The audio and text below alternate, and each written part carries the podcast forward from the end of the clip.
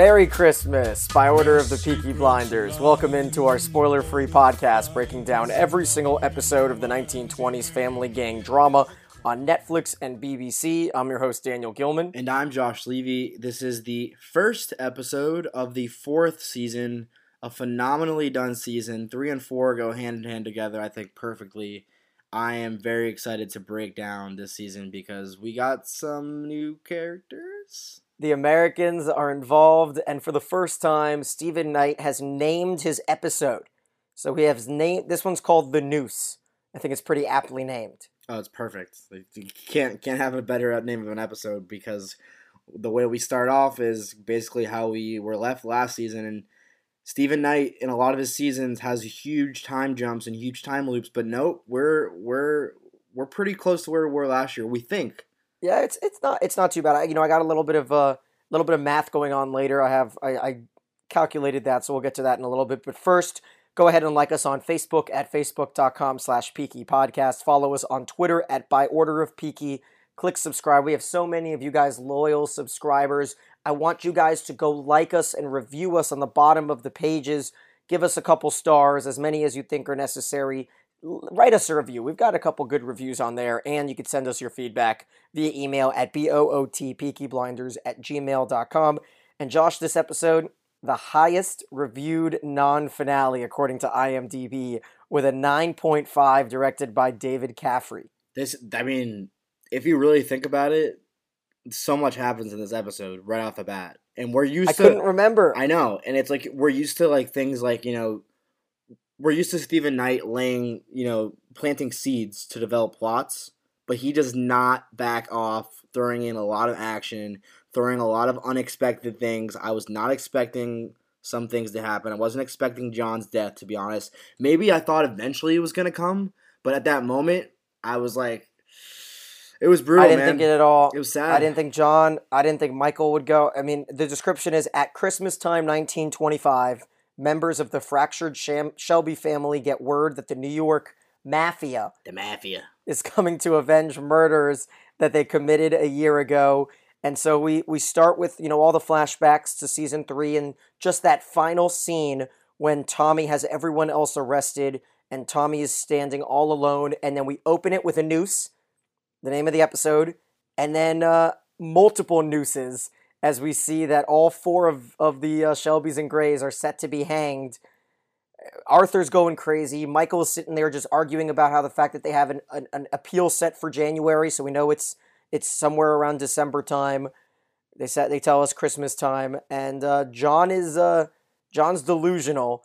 Polly is is off the off the rails. How much time do you think has passed between the robbery and you know obviously John has a beard now, so there's some time that's passed with them. I assume Arthur's kid's been born. I, I mean, it's really hard to tell because they look very disheveled, like they've been there for a minute.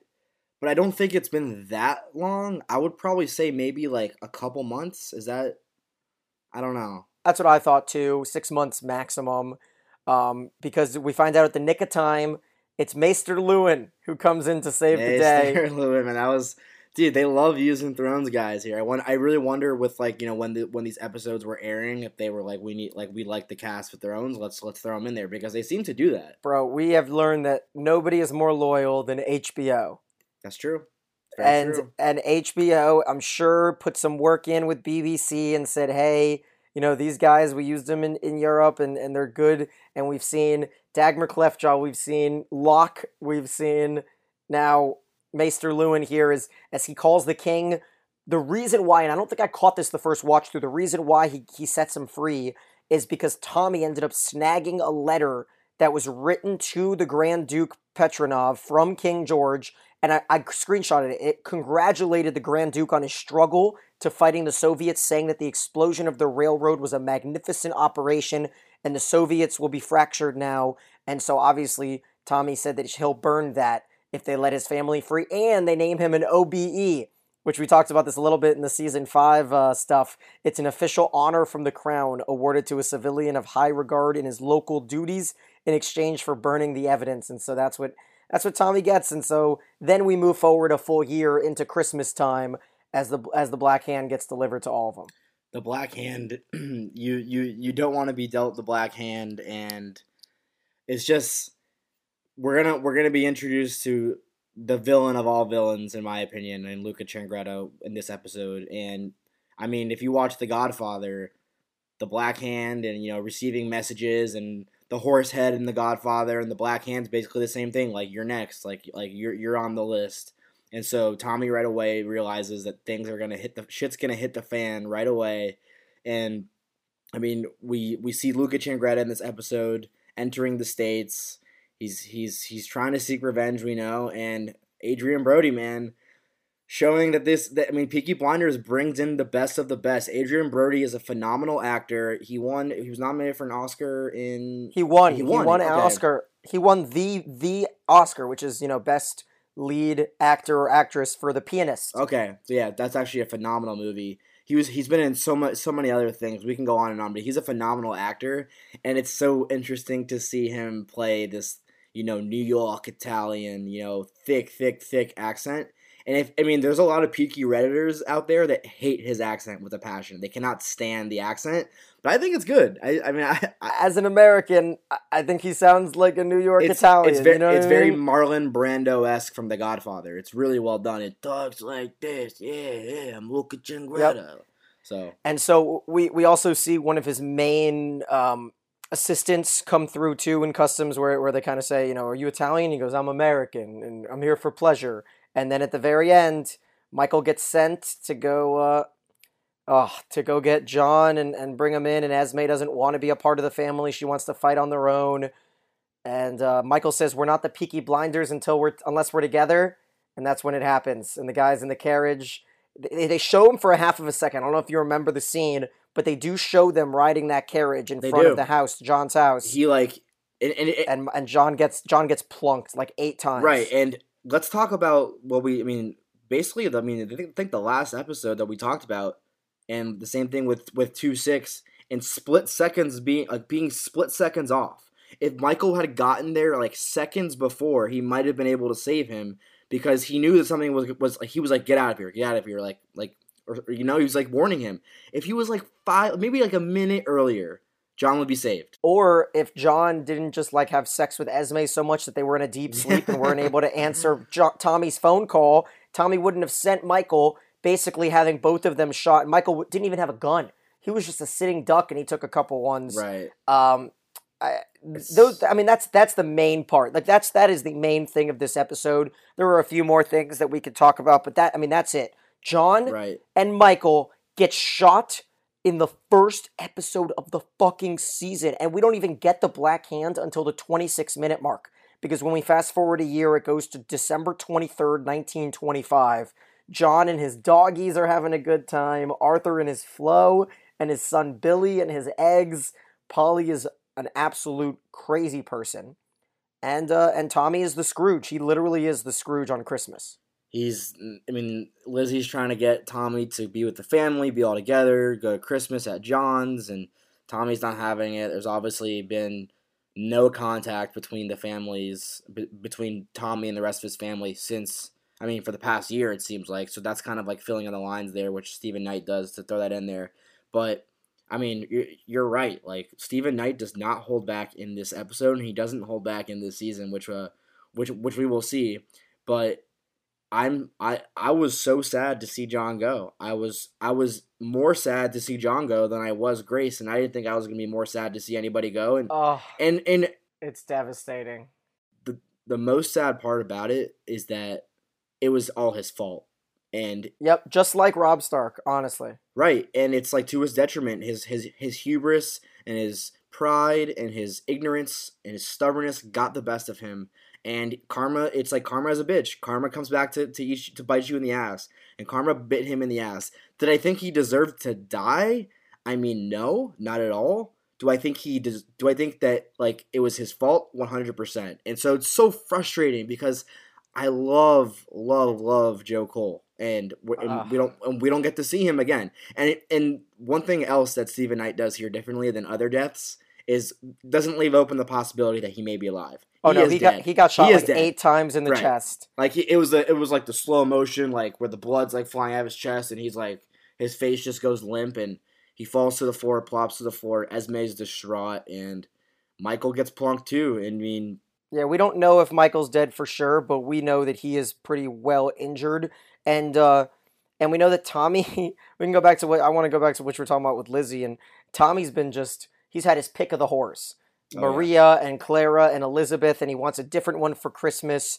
And Lizzie tells him that there's going to be a New Year's Eve party at John's, and Lizzie says, "Bring your children. Everyone likes children. Also, if you want, you could bring a lump of coal." So we ma- she makes a little Scrooge joke there, which I thought was awesome. Right, right. I mean, right. It is important for for Tom or Charlie to to be like to, to know his cousins and his family. Like that's what she cares about. Like he deserves to know his family. But Yep, and uh, and and telling Tommy how how miserable she must be, and Tommy says, which is my line of the episode: sex, freedom, whiskey sours. Which one should I give up first, Lizzie?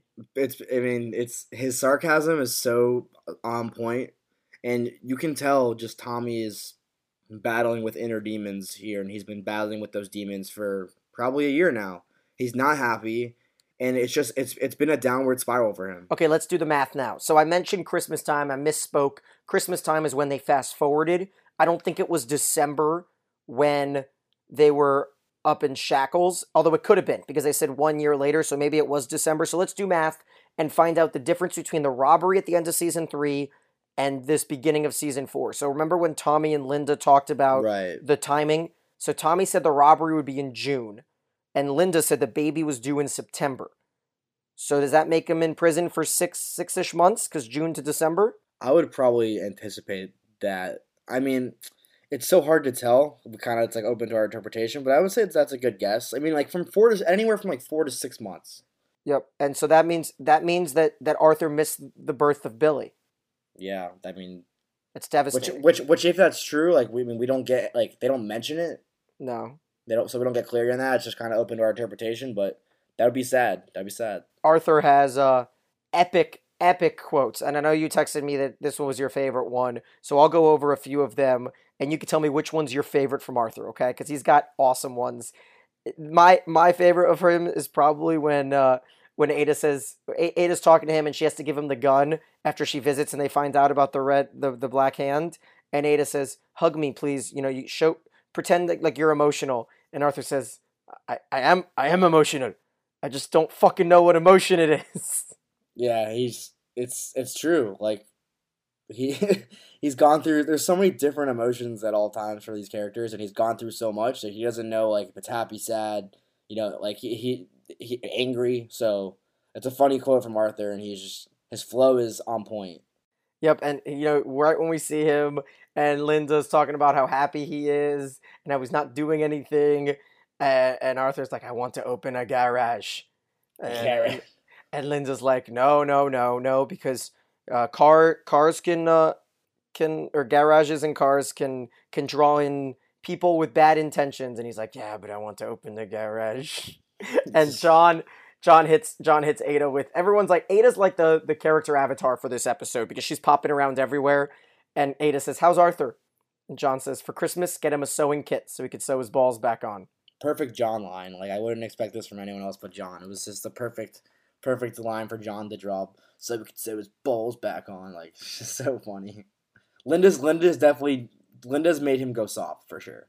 Yeah, but I like her. She's good for him because we know that he can really spin off. I'd rather this Arthur than the one who tried to hang himself from a noose in season one. Right. I mean, not. It's pretty ironic. It's pretty ironic, and he's Arthur still lives, man. He fucking lives. And but how could I forget the epic scene with the cocky sous chef and and Tommy figuring out when he asks the Mary the her his loyal you know head head servant head maid to you know make room for 27 people because he invites Tommy and the whole gang for for Christmas dinner and and apparently this this annoying brand new Italian chef is is very very persistent Antonio. and uh, I don't know what the chef's name is. Antonio is the sous chef, and so Tommy kind of clicks it all together and goes down into the basement and kind of tries to shake the hand of the chef, and he goes, "My hand is all bloody. His hand is literally inside of a of an animal." Tom goes, "It's okay. My hand has blood. Mine mine hand has blood also." and then we figure out that Sabini ended up planting the chef into Tommy's mansion, and the sous chef is from America, and he's a he's an assassin, and Tommy takes him takes him to fucking class. Yeah, I mean, this was pure Tommy Shelby intuition, knowing things. He, I mean, he he knew he was like he was testing him. He gave him, you know, like ten pounds, you know, for for his work and whatnot. And the guy like kind of like doesn't. A normal sous chef would be like thrilled that they just got ten pounds. Like that means the world to them. And he was like, "Oh, this guy is clearly not just a regular sous chef. He's he he would have he would have shown emotion. So right away he knew that something was up. And he starts testing him. He's like, "What's your name?" He's like, "Antonio." Like whatever. Ask him all these questions, and then the other chef he he tells him that he'll dress him like that stag up there, and there's there's blood all over the place. And this scene was, it was it reminded me of the scene with uh, Vincente in season three a little bit, where he he goes mad. He's kind of going mad here. He's paranoid, and he's and I don't blame him for being paranoid after all that's going on. So it was a beautifully acted scene by Cillian Murphy, and adding to that to that reason why this this episode got a got a very high rating. I also liked that Mary asks two or three times about the timing, and every time Tommy's like, he, Cillian Murphy does a great job acting here. He's like, whatever. I mean, they're just fucking crazy men, and, and they'll come whenever they want, and they'll bring children, and you know, with the Lee men, they might even have children born on the floor. So just bring a mop and a and a bucket, and it felt like when when, when you finally invite the cool kids over for dinner. And your mom is asking, "What time are they going to be here?" And you're like, "Mom, I don't know. They're just cool. They just show up whenever." Right, and then I think this is the episode also where Mary. Ex- is that the next episode? Yeah, no, it's right here. Oh, okay. I, I didn't know when he when he Um, invites Mary to dinner with him. Right, and then she's like finally ex- like, and it's like while he's like thinking intently about something, and she's like, "By the way, I've accepted your invitation to sit with you at dinner." And he's like, "He's like, right, thank you." All right. Well, it's when he finally figures out that the Italian chef Right, was, was sent to him, and it's all clicking for him, and it's terrible timing for Mary. right. Like she like is super excited. She's like really, she really wants to reveal to him that she's gonna sit with him at dinner, and he's like kind of like, okay, like I don't care, like bye, I need to figure this out. Like brushes her off. So I kind of felt bad for her, but I mean, good for Mary. We then see a great line and a great conversation with Tommy and Johnny Dogs. As Johnny the dog, I've got my quote of the episode for JD. Johnny's saying, you know, maybe you could pick up some geese on your way back. This is after they, he kills the uh, sous chef, and and Johnny's like, on the way back where? And he's like, we're going back to Small Heath. And Johnny goes, back where you belong. Tood step bang gol romani cho Tommy. And that's uh that's Romany for you're the wild gypsy boy forever, Tommy. Johnny Dog has a way with words, man. He has a way with words, and they're going back to Small Heath, and Johnny Dogs is excited. And on the way out, Charlie yells, "Mommy!" and and Tommy makes sure to grab Grace's picture, and I really liked that too. They're heading back, and and they're all they're all gonna head back. We see how broken Polly is throughout this episode. Michael throws away her meds. Ada's trying to fix her. I think it's very convenient that uh, Tommy wants them all to be together because we even get a scene when Michael says something or Polly says something to Tommy, and he's like, "It was a present." Get, has a present for Tommy, and Tommy's like, "What is that? A time machine?" So he obviously regrets what he did. Right. I mean, Tommy's gonna have to live with with that regret for for for a while. And I mean, his whole family has a vendetta towards. I mean, not a vendetta, but they have a hatred towards him right now. He doesn't make any attempt to try to salvage the situation, and so he's just let letting it hang over his conscience. So. I mean, I really don't know what his end game and what his end goal is here, but I mean, he's he's all alone and he's gonna stay lonely unless he makes an attempt to fix it. And then the last little side story to start this season that could, you know, grow a little bit is we, we, find out again that Michael is back on Tommy's side. Even though he went to jail, he doesn't matter. He's still a part of the of the uh, business. He's still doing cocaine, and Tommy's not too thrilled with it. But he lets Tommy know that this woman named Jessie Eden is causing a stir. So you might remember that name from last season. This was the the the strike leader that you know propelled all of the uh, all of the women in the Shelby Company Limited to go on strike, Linda and Polly, and and then we meet Jessie Eden. She's a real life heroine from Brummy, a bad bitch with confidence, demanding equal pay for we- men and women wire cutters.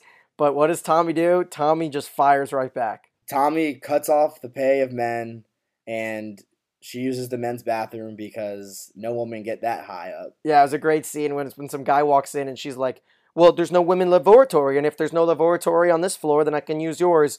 And so that that cutting of the pay to men and rising the women's up five shillings and cutting the men five shillings is like a okay, fine.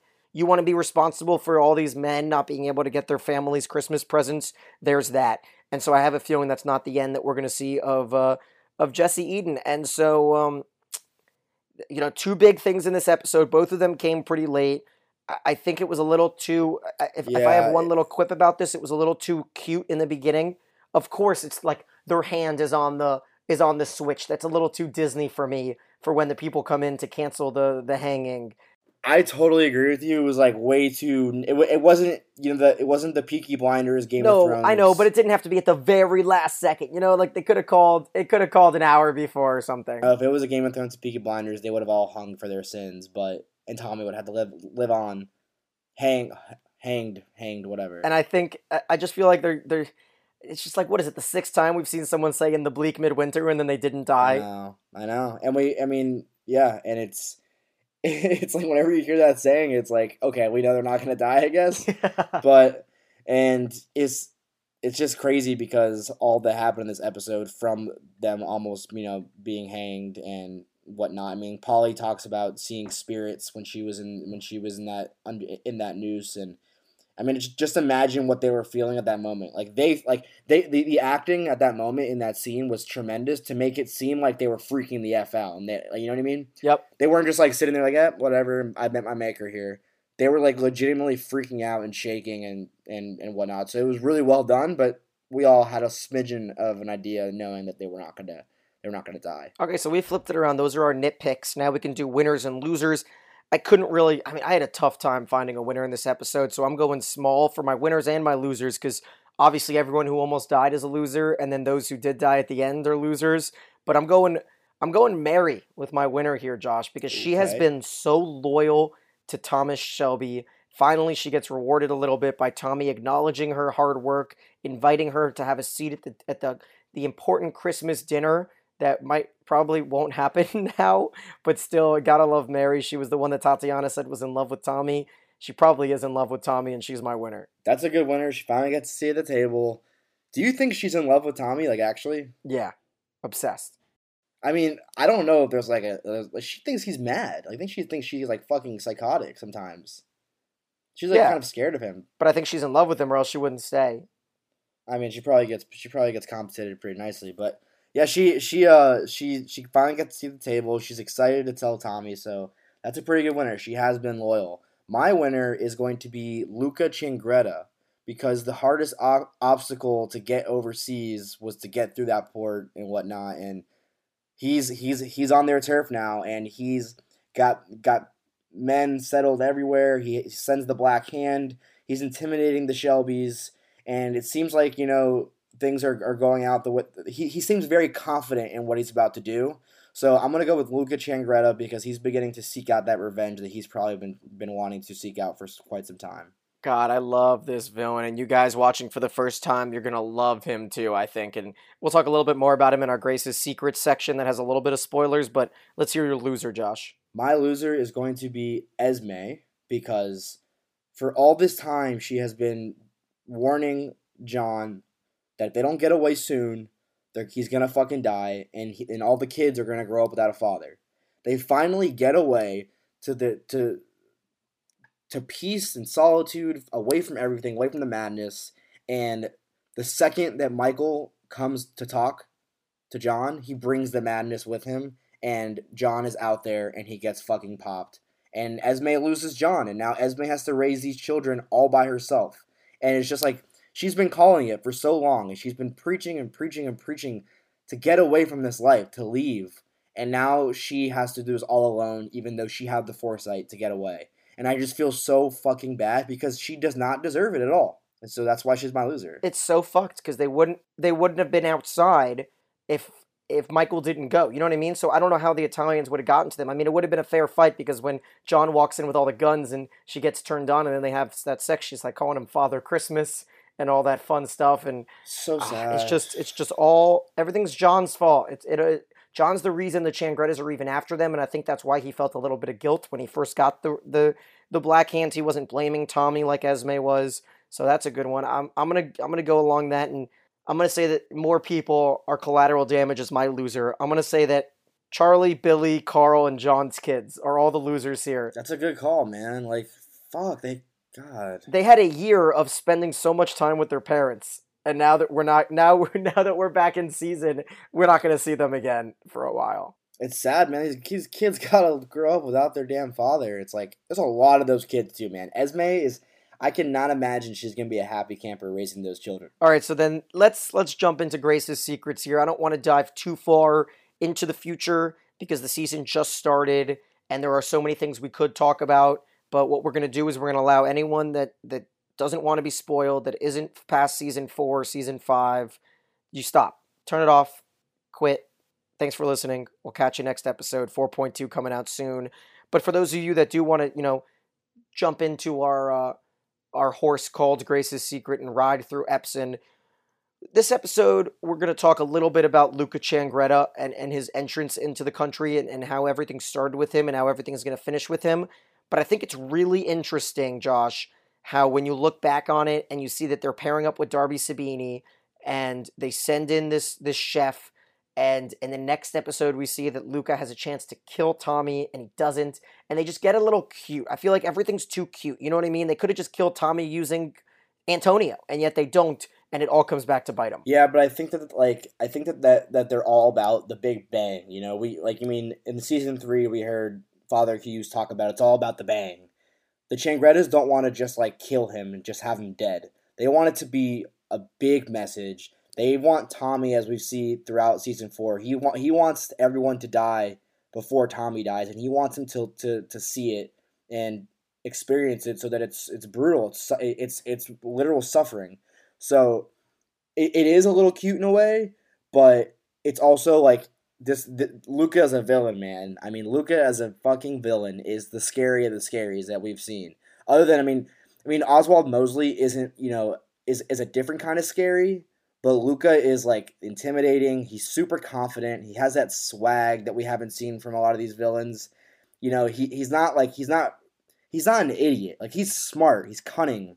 He's he's suave. You know, he's not like Billy Kimber or Sabini who are very brash and, and act out, and like the priest who like who like is is just annoying and obnoxious. Like Luca is very smart about how he does things, and so that's why I think he's a little cute with how he operates and how he wants to exact his revenge because it's very diabolical and it's very thought out, and that's what separates him from other villains. And then let me ask you this last question here in Grace's Secrets. I want to know what you think the arc the same question I asked you about Grace. What's the arc of John if he doesn't die and he goes through season 4 and he goes through season 5 in the political side of Tommy? It would have been so interesting to see how he like acclim- was acclimated to everything and you know the political climate because to be honest i don't think john could give a flying fuck about politics or really cares about all these endeavors that tommy wanted to tommy wanted to get into but it would have been really interesting to see the dynamic between you know michael and gina and gina and john and like john's you know mouthing off to gina and you know john and oswald mosley would have been interesting as hell like but it's sad to see his character arc end and i don't and i, and I really think he would have he would have fit in very well with the show which makes it so much more brutal to like to, to like watch over again and really think about because I mean Joe Cole is such a phenomenal actor and in the the dynamic between him Arthur and Tommy is just impeccable and it's palpable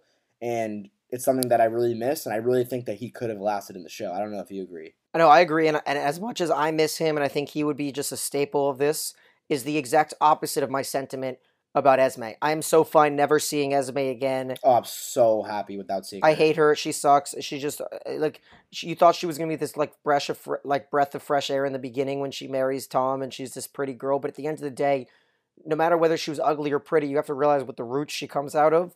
And she is ungrateful and she is spoiled and she is greedy and she just wants to be roaming and traveling. And so I, I mean, I, I thought she was the black cat in season five. I was one of those people that was on that theory, and I'm totally fine. She still could be. Yeah, you're right. She could be the one that that that, that ratted out on Body Gold, but I'm totally fine. Um, not That is true. I never I never even thought about that that way. Like we we haven't seen Esme, and I'm totally fine without seeing Esme. Although we have mentioned like, are we gonna see Esme again? Like, do you think there's a possibility that happening? No, right? I mean, she is like, I don't know. Maybe one day she'll come in handy. Who they knows? missed her their chance. Like I thought they, they could have brought her in at the end of season five, and it would have been perfect Yeah. to have her be the black cat. But you know, we'll talk a little bit more about that. I want to really dive into uh, to Aberama Gold in next in next Grace's Secret because that's super interesting. So we'll do that in 4.2. I'm excited. Keep an eye out for that that recap. We're going to be recording it soon. We're we're just trying to rip through this season of season four so that we can get it to you guys before you guys watch season five on Netflix. So go like us on Facebook at facebook.com slash Peaky Podcast. Follow us on Twitter at By Order of Peaky. Send us your feedback or send us an idea that we can be doing on Grace's Secret that you guys want to hear about, a question, anything, a concern, any sort of topic at B-O-O-T peakyblinders at gmail.com. Wrapping up this 4.1 recap. He's Josh, I'm Daniel, and we binge, so you don't have to.